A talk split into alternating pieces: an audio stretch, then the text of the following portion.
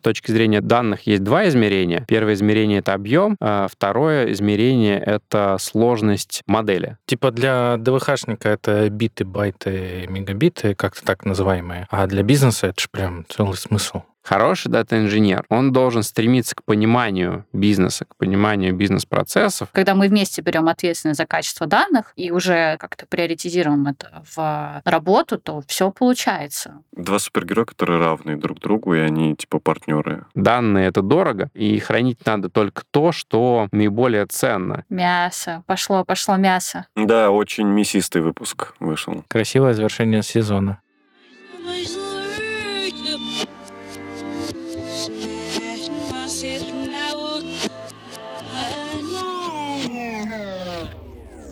Друзья, всем привет! С вами Больной из подкаста. Извините, я сегодня приболел. Можете сказать, что я либо пациент подкаста, либо больной из подкаста, либо третий из подкаста, как обычно. Зовут меня Филипп. И сегодня у нас достаточно хардовый выпуск. У нас обсуждение идет про ДВХ и взаимодействие ДВХ с продуктовой аналитикой. И сегодня у нас в гостях поможет нам в этом во всем разобраться Валера Поляков, таблорд Тиньков, а если по-простому, то head ДВХ Тиньков. Валера, добрый день, приветствую. Да, всем привет. Приветики. Здорово, Валер. Так, ну рассказывай тогда. А вы, вы мне скажите, с чего начать? Вот я вам столько расскажу. Ну вот смотри, есть продуктовые аналитики, есть ДВХ. Давай начнем издалека. Как они вообще связаны друг с другом? Ну, давай начнем вот с э, связи. Ну, связь кажется очень простой. То, что делает ДВХ в качестве своего основного продукта, в общем-то, является одним из ключевых источников знаний и инструментом для работы продуктового аналитика. Фактически это такая какая-то связь поставщик-заказчик, наверное, это лучшим образом определяет взаимоотношения. Но конечно, есть миллион нюансов, которые мы, наверное, сегодня попытаемся в каком-то виде пооткрывать. А давай еще сделаем небольшой шаг назад для тех, кто не совсем из аналитики, не совсем вкуривает, о чем мы тут вообще говорим. Что такое ДВХ?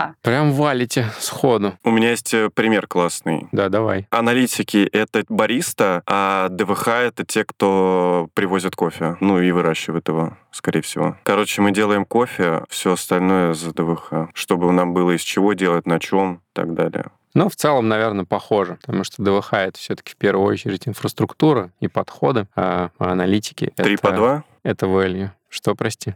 Ну, Подходы. подходы. А, Три да. по два. Я бы еще, может быть, здесь сделал небольшое отступление на тему ДВХ. Нас постоянно называют ДВХ, и я сам себя называю ДВХ, но это не совсем корректно. Почему? Потому что Data Warehouse, в общем и целом, это достаточно такой устойчивый термин, который определяет вполне конкретный контекст про то, что существует некая определенная консолидированная модель данных, которая определяет различные предметные области и используется для процессов аналитики, построения отчетности и прочего. То, что делаем мы в организации, на самом деле не совсем и не только Data Warehouse, потому что для того, чтобы Data Warehouse собрать, нужно построить вокруг этого еще достаточно большую сложную инфраструктуру. А, Чтобы строить Data Warehouse эффективно, на самом деле нужно, чтобы бизнес делал это сам. И в итоге, по мере роста, собственно, организации, по мере ее зрелости, усложнения процессов, функция команды, которая отвечает вот за то, чтобы у аналитиков данные были там понятные, удобные, переиспользуемые, на самом деле превращается скорее в такую платформенную экосистемную задачу, где самое главное — это сделать классные инструменты, дать классные подходы, а вот все остальное бизнес и аналитики уже делают самостоятельно. О-о-о, слушай, а правильно я понимаю, что в таком случае там вся фронтовая статистика, которая складывается в ClickHouse, это тоже должно быть, по идее, там вашей зоне ответственности? А что значит фронтовая статистика? Ну, стата, которая идет с фронтов, типа событийная, потому что в ДВХ мы складываем обычно какие-то факты и справочники или там состояние, изменения и так далее, да, что-то, что мы обычно с бэка забираем. А есть стата, которая типа просто там плоская таблица потока событий, которая идет с фронтов. Типа чел на что-то кликнул, куда-то перешел, что-то увидел. У нее там примерно понятная структура, это просто типа огромная таблица, которая обычно кладут в клик, допустим. Вот в нашем случае, да, в случае Тиньков у нас так. Является ли это тогда тоже зоной ответственности твоей команды? Отвечая на вопрос, должны ли мы дать как бы бизнесу эту таблицу, ответ нет. Мгм. Должны ли мы дать инструменты, которые позволят вот эту вот таблицу поставить на репликацию, сбор из источника, чтобы это работало стабильно, надежно, предсказуемо? Ответ да. В идеальной картине мира, там, где бизнес данные ценит, и это является частью культуры организации, тот, кто данные генерирует, он делает так, чтобы эти данные были доступны всем окружающим. Вот. И здесь мы должны сделать так, чтобы поставщик мог легко эти данные в платформу залить. И, соответственно, уже потребитель, коим выступают там, продуктовые аналитики и, на самом деле, еще достаточно большой круг людей нашей целевой аудитории, чтобы они могли этим воспользоваться.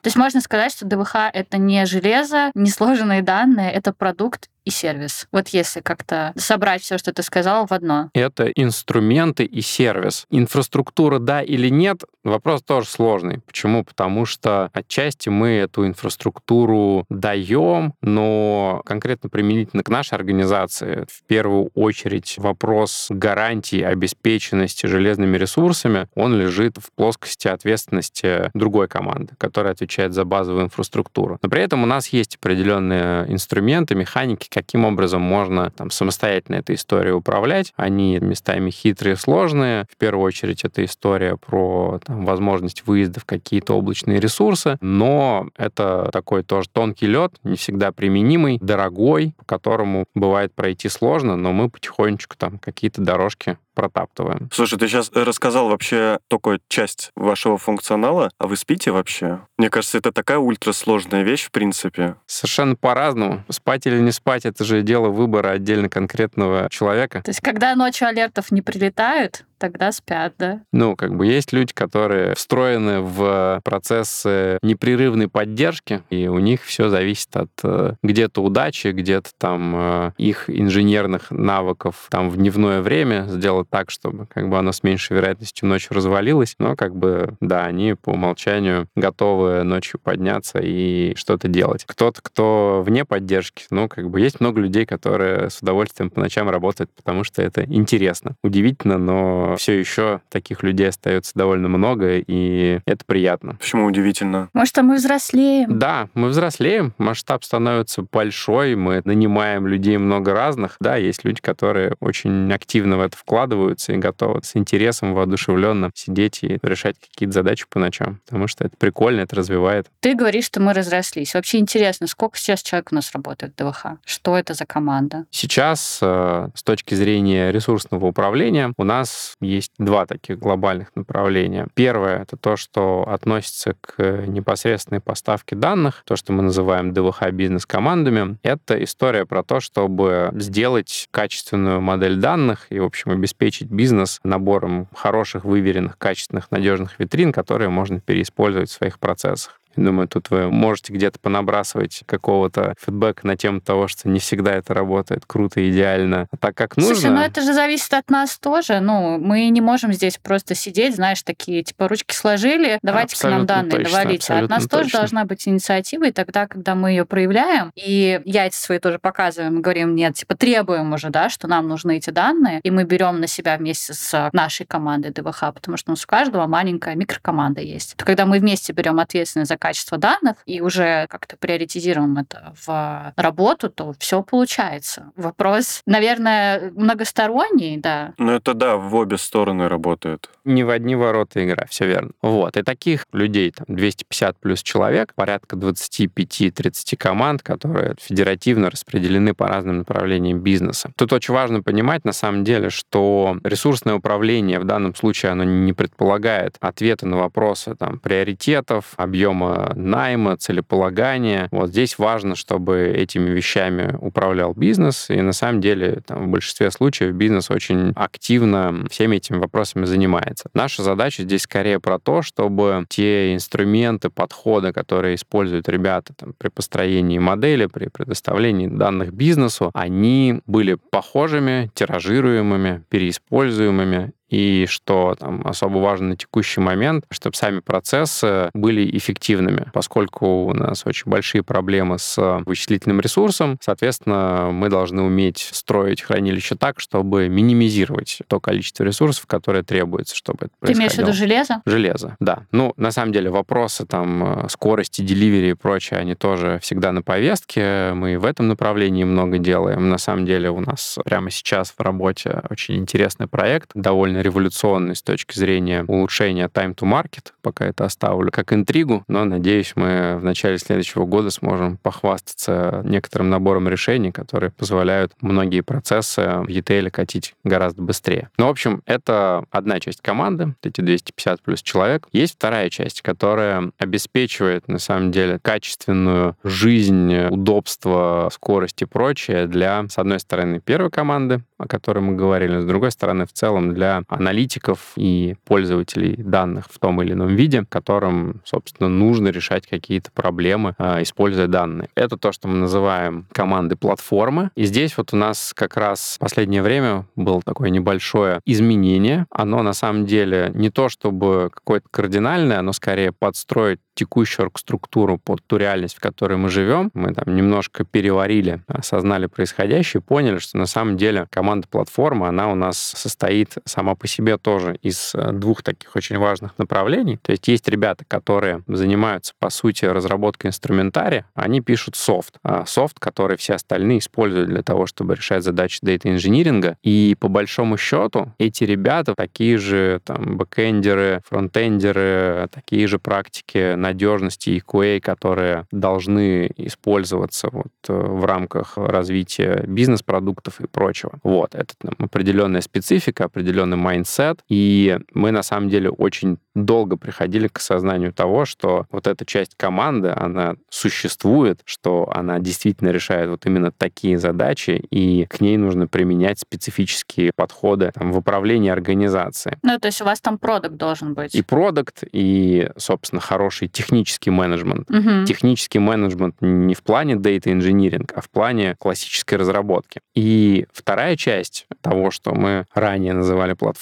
теперь мы потихонечку переучиваем себя называть это практиками, командами практик. Для некоторых может быть уместно здесь отсылка к книге Team Topologies. Там есть четыре типа команд, и вот есть такие команды, которые называются enabling, задача которых состоит в том, чтобы с одной стороны научить качественно, эффективно использовать платформу для решения задач, уже связанных непосредственно с обработкой данных, с аналитикой и прочим. А с другой стороны, они в том числе впитывают тот опыт, который возникает на стороне бизнес-команд, для того, чтобы его синхронизировать, перенять как э, какую-то практику, и эту практику эффективно растиражировать на там, все остальные подразделения. И тут очень много аспектов, на самом деле, которые с помощью этих команд могут э, и должны закрываться. Это все, что связано с лучшими практиками написания запросов, построения архитектуры отчетности, например. Это история практики надежности, которая относится непосредственно к данным. То есть э, много лет, э, может быть, даже десятилетиями, качество данных жило как какая-то функция, которая абстрагирована от, э, скажем так, реальности на самом деле. И качество данных в платформах данных ДВХ воспринималось как набор инструментов, которые можно вот отдать в бизнес и сказать, что если вам хочется, чтобы вот тут были качественные данные, вы вот можете написать проверочку, эта проверочка запустится, и вы получите какой-то результат, а дальше... Но это звучит как на отвали, типа, вам Да. надо, Да, вы да, да, да, делаете. да. В этом плане тут есть интересная тенденция, она связана с тем, что мир Data Engineering, он аккуратно, целеустремленно, но с отставанием на 3, 4, 5 лет идет за практиками и парадигмами того, что происходит в софтвер-инжиниринге. Там э, появилась история про сайт reliability, и практики данных потихоньку эту историю догоняют. За рубежом пару лет назад начали активно обсуждать историю про то, там, что такое data reliability engineering. И вот если внимательно посмотреть на эту историю, становится понятно, что фактически это и есть правильный подход того, как строить data quality. То есть нет никакого data quality. Есть практика того, каким образом добиваться надежности данных. А data quality — это просто инструменты, которые могут не использоваться в контексте какого-то конкретного решения. И нужно строить именно практику. Нужно понимать, а как мы замеряем качество, как мы реагируем на инциденты, как мы выстраиваем взаимодействие, как мы добиваемся того, чтобы фактически получать тот результат, который нужен бизнесу, а не абстрактно вот, даем какой-то инструмент и говорим, вот он есть. Хотите, используйте, хотите, нет. А как правильно? Ну, черт его знает. Это плохой подход. На самом деле мир так жил довольно долго, не осознавая, что можно делать лучше. И здесь, как я сказал, мы потихонечку догоняем более продвинутую индустрию классической разработки ПО. Еще важно заметить то, что есть определенный гэп еще рынка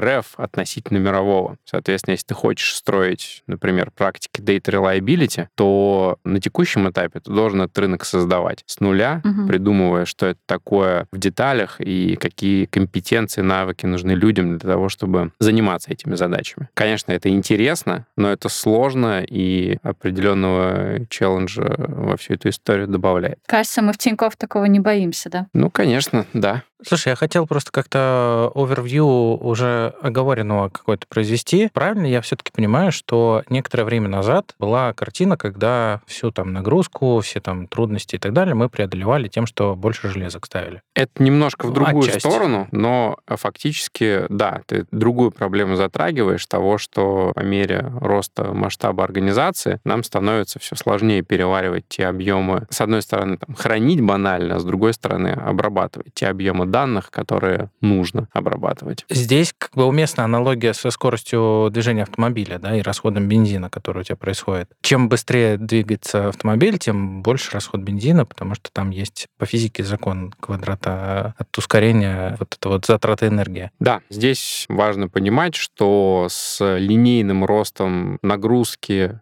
данных пользователей и прочего, сложность и косты, которые мы несем на то, чтобы все это поддерживать, эксплуатировать, они растут на самом деле нелинейно, потому что технологии так или иначе имеют там какие-то свои ограничения, и это приводит к тому, что на больших масштабах эти ограничения становятся существенными. Для этого нужно придумать какие-то новые механики управления происходящим, угу. технологических решений. Они добавляют новых точек отказа, они добавляют необходимости кратно увеличивать требуемые вычислительные ресурсы для того, чтобы добиваться там и надежности, и производительности, и прочего. Таким образом, вся эта история, она на самом деле как снежный ком. Тебе кажется, что мы там выросли в полтора раза с точки зрения объемов, а по факту мы нарастаем немыслимым количеством каких-то проблем, mm-hmm. которые нужно решать, придумывать какие-то принципиально новые подходы и прочее. Опять же, это там крутой челлендж, это интересно, но и много боли вызывает. Есть еще один момент интересный. Ну, то есть э, для многих организаций, которые реализуют сервис аналитики где-то в облачных ресурсах, за рубежом это максимально широко распространено, в России чуть меньше, но тоже достаточно. Для банков это очень сложно, потому что много регуляций, опять же, очень ценные данные, за которые мы боимся и не хотим рисковать их утечкой потери, поэтому там, стремимся одержать все при себе. Когда ты имеешь дело с облаком и используешь какие какие-то управляемые сервисы, то есть фактически платишь за какой-то софт, тебе еще и его эксплуатацию и эластичное расширение обеспечивают. А у тебя гораздо меньше проблем с тем, чтобы обеспечить бизнес всеми необходимыми ресурсами.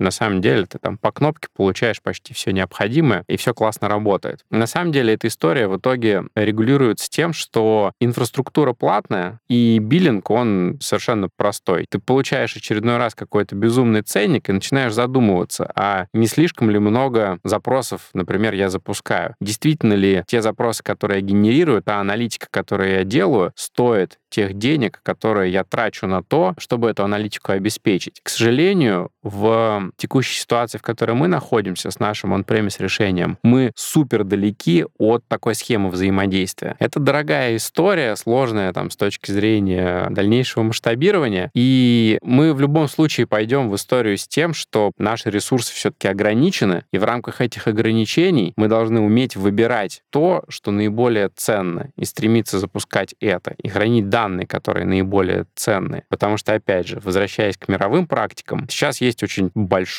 масштабный тренд, много консалтинга, который работает в этом направлении. Крупные организации, которые 5-10 лет назад говорили, что данные — новая нефть, как бы все это прикапываем, храним как можно больше, и когда-нибудь мы обязательно извлечем из этого выгоду. Вот все начинают приходить к очень простой мысли. Данные — это дорого, и хранить надо только то, что наиболее ценно. И консалтинг привлекают и платят огромные бабки за то, чтобы они помогли определить, а что из этого ценно, а что не нужно и можно удалить. И гораздо дешевле, на самом деле, будет избавиться от больших объемов данных и в итоге как типа бы делать... сушимся. Да, да, все так.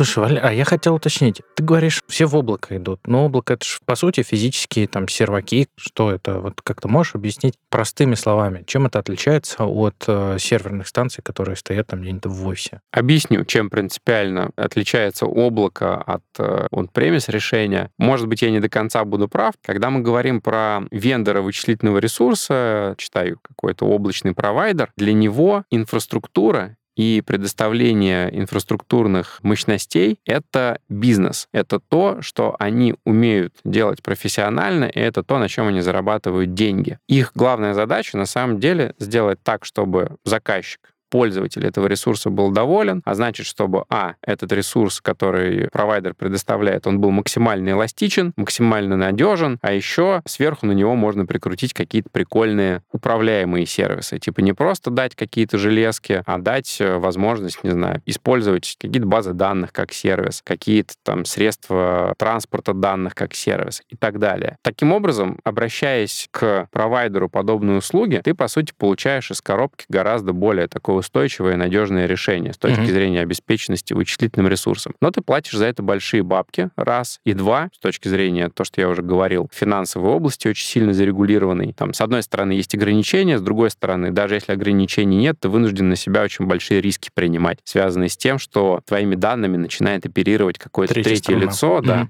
Но и... ты еще не все данные туда можешь положить. По PCI DSS у тебя, например, данные, которые секьюрные, персоданные, могут храниться только в определенной коробке. Все так. Это совсем прям жесткая степень регуляции. Там no way. Короче, То... очень простыми словами, облако AK, аутсорс, платный, зарегулированный всякими контрактами и задачами на устойчивость. Типа геморрой да. с устойчивостью — это вот геморрой того вендора, который этими данными оперирует, ну и помогает их как-то там складировать. Все так. Простыми словами, все так. Понял. Слушай, ну мы поняли, что с ростом линейной базы как бы нагрузка на все это дело растет э, непропорционально. Собственно, это тогда, наверное, и ответ на вопрос, почему данных не может быть вообще всех. А вот как ты считаешь, если бы в каком-то там иллюзорном мире мы представили себе такую картинку, что в компании желтые почистили данные и убрали все лишнее, оставили только самое нужное, насколько эта мера во многом решает проблему с данными проблемами с тем, что там иногда серваки падают и так далее? Или это не серебряная пуля от всех бед?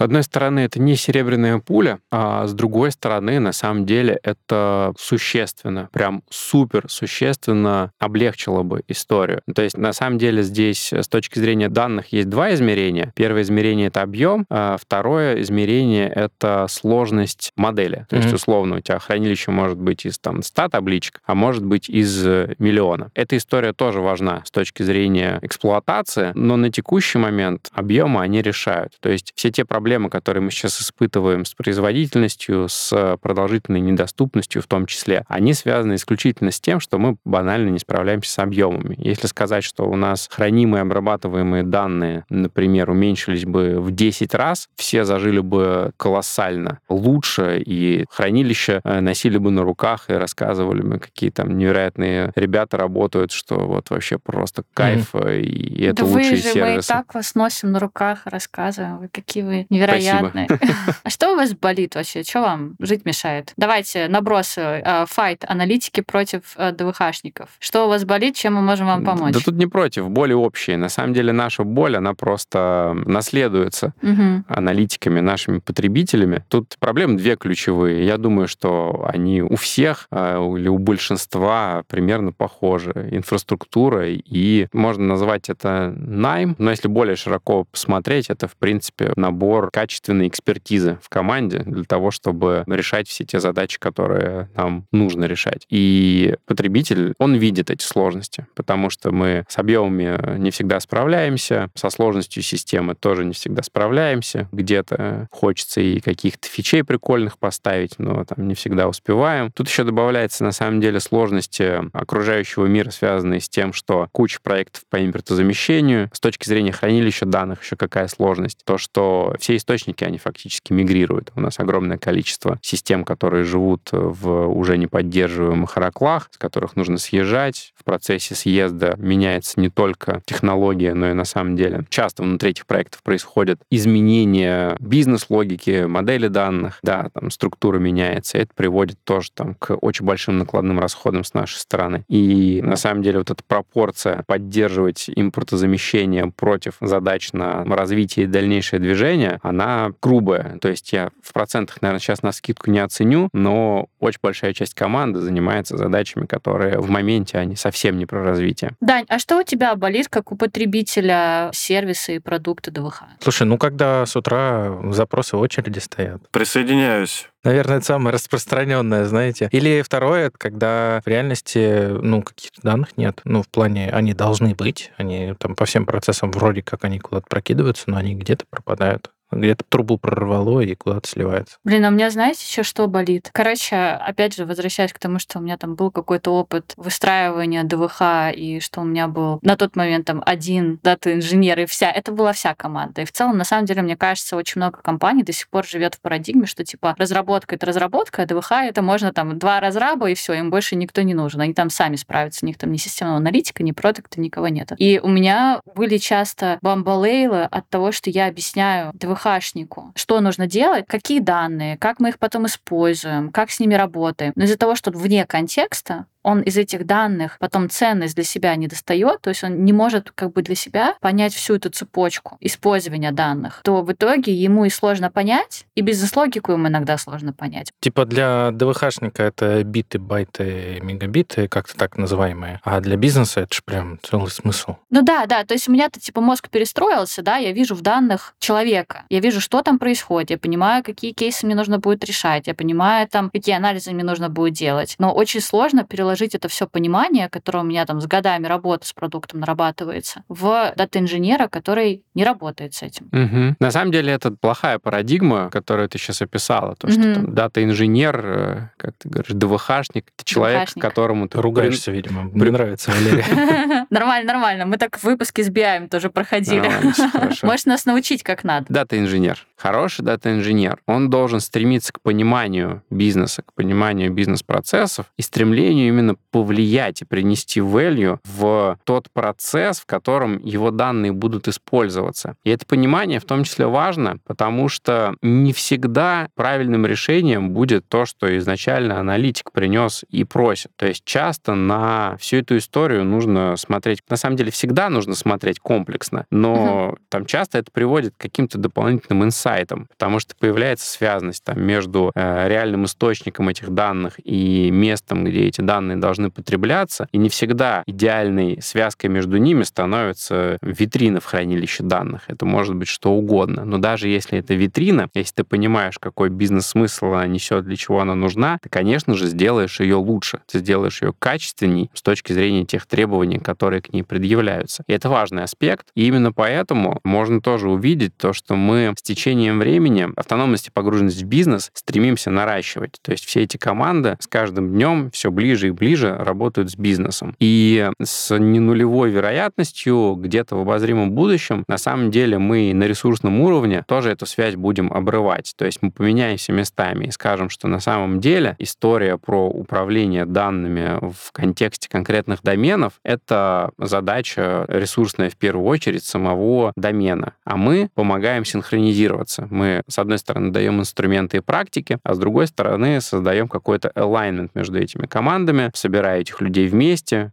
где-то там, придумывая не только синхронизацию, но и условные методы наказания за нарушение культуры. Меня сейчас вот как будто бы озарило, знаете, тут такое количество параллелей с аналитиками идет. Аналитики и заказчики от бизнеса, продукты, продукты и аналитики, да, и аналитики да. и ДВХ. Просто вот в контексте бизнеса нужно хорошо понимать задачу и вникать в это все. Типа для аналитиков это уже как-то стало более-менее обязательным must-have штукой, для ДВХ, в общем, это подходит. А потом нам нужно мыслить в контексте контексте, что мы ограничены в ресурсах, аналитики всегда приоритизируют задачи по принципу того, что аналитик один, capacity у него одно, а запрос вообще другой, как правило, больше. И то, что в общении с заказчиком рождается больше нюансов относительно первоначальной задачи, она вообще может выглядеть совершенно по-другому. Короче, прям много, где мы прям сильно пересекаемся. Если уж копнуть, то и вот даже софтверная разработка, которая у вас происходит на фоне того, чтобы там придумать технологии, которые развиваются, в развитых э, аналитических командах есть обязательно отдельная командочка, которая занимается развитием аналитического инструментария. Типа как BI, аналитики. Да. BI — это один из инструментов, на самом деле, аналитический инструментарий, мы же говорим и про прогнозирование, алертинги, и различные там машины по сегментации пользователей и так далее. То есть, в принципе, здесь техника и практика очень прям близки. Ну, тут просто работает история с тем, что какие-то общие базовые практики организационно-управленческие, переиспользуемые mm-hmm. в очень широком круге предметных областей и на разных уровнях взаимодействия. Поэтому очень неудивительно, что на разных этапах, казалось бы, даже в очень непохожих местах мы видим проявление очень похожих там паттернов, проблем. А главное, что похожий инструментарий для их решения может применяться. Это круто. Ну, абсолютно. Просто чтобы это даже заметить, это нужно было выйти немножко из контекста, нам послушать тебя сегодня, как раз вот узнать вот кучу таких вещей, которые, блин, а ничем мы не отличаемся, те же люди, те же проблемы, по сути. Я еще прошу обратить внимание, Данила, кажется, придумал сегодня новый термин софт-веерная разработка. Софт-конвейерная. Оговорился по Фрейду. Фила, у тебя что-нибудь болит такое из ДВХ? Да нет, мне просто приходят, палкой по заднице дают, я исправляюсь. Наше взаимодействие такое. Недавно у нас был проект достаточно большой для меня, но маленький для э, вас, наверное, всех. У меня, в общем, есть там одна витринка, которая собирается чуть ли не из 20 разных табличек. Пошли это переносить на ДВХ, чтобы они это собрали, чтобы я делал простой селект из одной витрины. Мне очень понравилось, потому что видно, что тот э, дата-инженер, который со мной работал, ему интересно было вообще не просто задачу сделать, а понять вообще, что мы с этим делаем дальше. То есть у него было любопытство. Вот, он секретничал там, скажем так, со мной и так далее. И помимо этого он еще прям, ну, полностью, да, погрузился, и приятно было наблюдать, что кто-то в этом тоже разобрался и помог тебе улучшить результат твоей работы. И теперь вы в одной лодке. Ну да, это как Бэтмен и Робин. Я не буду говорить, кто Бэтмен, кто Робин. Или... Но в трико сидишь ты. Нет, я в чулане. Есть кто-то, два супергероя, которые равны друг другу, и они типа партнеры. Кэп и Железный человек. Чип и Дейл. Чип и Дейл, вот, да. Вот мы Чип и Дейлили, и у нас получилось. Ну, круто. Звучит как хороший пример.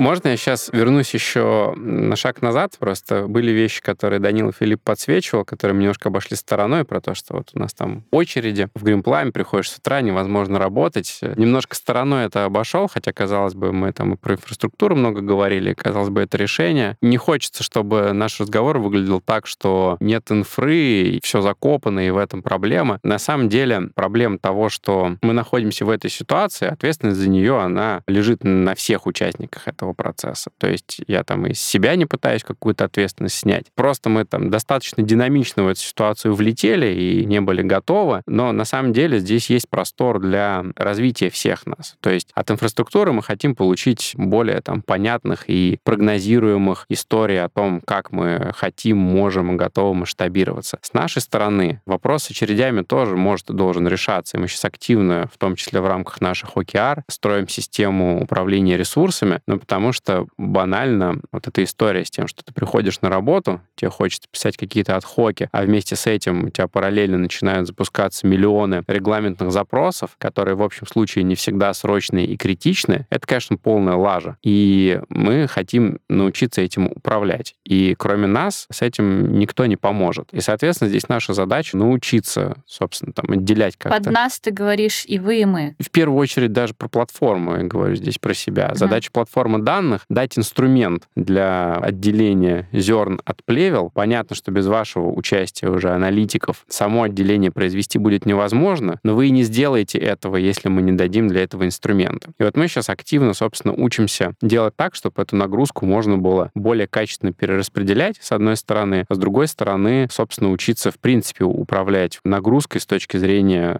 определения критичности и избавления от того, что менее критично. Оценить там по каким-то параметрам, насколько данные ценны. Если они не ценны, никем не используются, значит, там их удалить. Ну и, соответственно, с вашей стороны здесь, естественно, ход навстречу в плане участия в оптимизации. Опять же, использование тех инструментов более активного, которые мы где-то уже начали предоставлять, где-то вот они в ближайшее время должны появиться. И кажется, что только при вот э, совместном эффективном взаимодействии мы получим хороший результат и мир, в котором будет э, всем комфортно жить. Балдеж. Слушайте, хочется как-то резюмировать э, все, что мы сегодня сказали, каким-то, знаете, типа пожеланиями нам всем, как бы мы хотели, чтобы выглядело вообще наше взаимодействие. Вот из первого, из того, что мне приходит на ум, хочется хотя бы два раза в год иметь по недельке такой ДВХшной гигиены, когда ДВХ с аналитиком садятся вместе и смотрят, что там происходит. Вообще у кого что болит, обмениваются там какими-то фидбэками, пересматривают там, что надо переделать, какие витрины надо пересобрать, там какой код надо переоптимизировать. Лучше бы, конечно, это встроить в какой-то регулярный процесс. Да, Да, кажется, что это регулярная история должна быть. Ты парой неделек в течение года не ограничишься. Однозначно Да. есть практический пример. Вот, кстати, я согласен с Ирой, что, в принципе, это штука та, которая должна быть даже вот ну, на регулярке. Пример с нашим контуром. Для слушателей объясняю, чтобы они немножко в терминологии там понимали. Внутри контура есть кластеры. У нас у команды аналитиков нефинансовых сервисов есть свой кластер, который, по сути, ну, я представляю как некий там набор серваков, и они там вычисления делают. И вот наш кластер на нашем контуре, вот этом большом, был в самым таком не очень хорошем состоянии. И так совпало, что к нам пришел Вова. Вова как раз на эту тему обратил внимание, пристально начал с тобой общаться, начал общаться там с нашими дата-инженерами и так далее. И в целом у нас пошел процесс, вот кажется, вот очень правильного взаимодействия между аналитиками и командой ДВХ, потому что мы делали очень много всего в течение полугода. Мы делали прям большое количество различных подходов к тому, как, в общем, соптимизировать. Мы смотрели неоптимальный код вместе с командой дата-инженеров, его оптимизировали. Мы делали вот эти вот процедуры по переезду там с одних табличек, которые там собираются из 10-20 джойнов во что-то более-менее нормальное, что как раз-таки по бизнес-смыслу и по сути движения данных команда дата-инженеров выравнивала. Мы оптимизировали, по сути, время расписания запуска всех регламентных процедур, потому что было так, что там просто десятки ноутов запускались ровно в 5 утра. И мы распараллелили эту нагрузку, что-то увели на вечер, что-то увели на утро, и вот это дало огромные плоды. Теперь мы на нашем контуре, мы команда номер один по качеству и вообще по скорости работы кластера. В Поэтому у принципе, нас забрали железо. к сожалению. Да, вы молодцы. Есть сайд-эффекты. Да, есть негативный такой элемент, но в целом, как э, пример хорошего такого творческого и продуктивного сотрудничества, кажется, это основные или есть еще какие-то вещи, Ну, слушай, которые мы это все равно про тушение пожара, Дань. Мы говорим Это системная работа. Слушай, я Короче, не мне согласен. хочется, знаете что, мне хочется пофантазировать. Мы сейчас собрались там классные ребята, да, из двух разных команд, которые друг с другом сильно взаимодействуют. И хочется пофантазировать, типа, как бы выглядел идеальный наш мир. Вот мы к чему Select хотим стремиться? звездочка без лимита.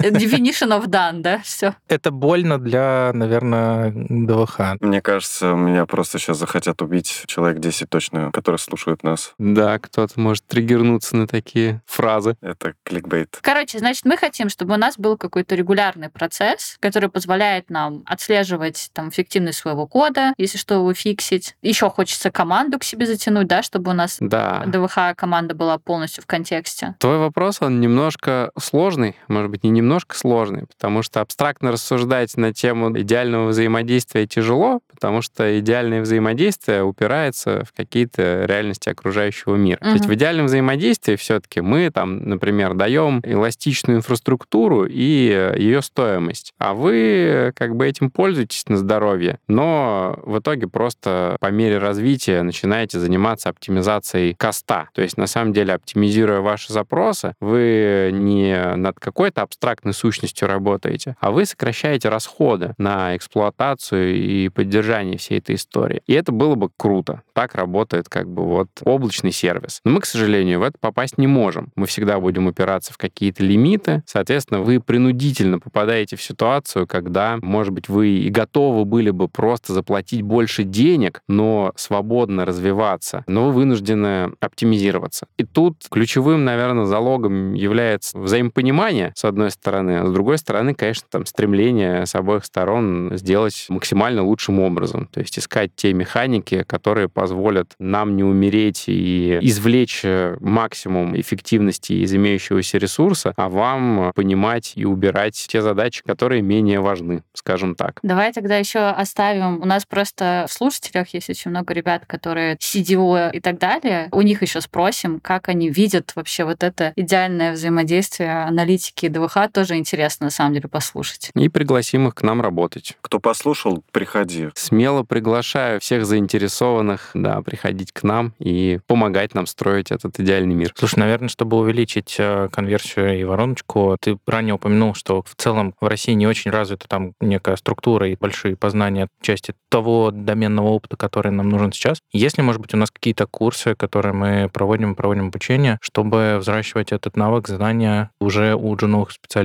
их тоже приглашать и развивать? Конечно, есть. Но, к сожалению, предметно я не смогу рассказать, что именно, но я точно знаю, что их не один. Есть разные аспекты познания мира данных и, собственно, разные курсы для разного уровня людей. А у меня последний вопрос, короткий. Просто есть много чего, чему нас, продуктовых аналитиков, могут научить дата-инженеры, а вот чему мы можем научить вас? Ну вот в рамках этих там созвонов, синков. Простой ответ, который приходит в голову, это на самом деле как раз тот бизнес-контекст, о котором я говорил. Ну, то есть вот этот gap абстрактного дата-инженера, который просто клепает витрины, и дата-инженера, который погружен в бизнес, понимает, что там происходит и хочет именно бизнес сделать лучше, вот он во многом является ключевым. И, в принципе, если находить механики, каким образом вот этот gap закрывать, это было бы очень большой, интересной историей. Блин, ну точно надо кварками научиться разговаривать. Опять кварки. Кварк, чек. Опять кварки. Ну, так, просто... Это ваши локальные мемы, Чисто времени не хватит, наверное, полностью у дата-инженера погружаться в то, что происходит в бизнесе, и поэтому должен быть какой-то объем специализированной информации, типа как символы у пришельцев, которые один символ содержит глефы, знаешь, вот, э, которые содержат в себе целую библиотеку. Глефы, кварки. Ну, конечно, обмен информацией это тоже как бы определенная область экспертная, не очень простая. Но, опять же, и внутри этой истории у широкого контекста большого бизнеса внутри есть свои собственные контексты. Угу. И не обязательно угу. каждому человеку иметь полное представление о том, Конечно. как работает весь бизнес. Ты можешь хорошо понимать какую-то конкретную область процессов и быть эффективным в рамках нее, и это уже хорошо. Валер, у нас для каждого гостя в конце есть вопрос. Вау. Что на самом деле считается? Считается все с разным э, коэффициентом влияния просто. Принято. Спасибо большое, что ты пришел уделил для нас время. Спасибо, что пригласили. Надеюсь, было это было интересно. интересно и полезно. Да, очень мясистый выпуск вышел. Технически наполненный. Мясо. Пошло, пошло мясо. Красивое завершение сезона.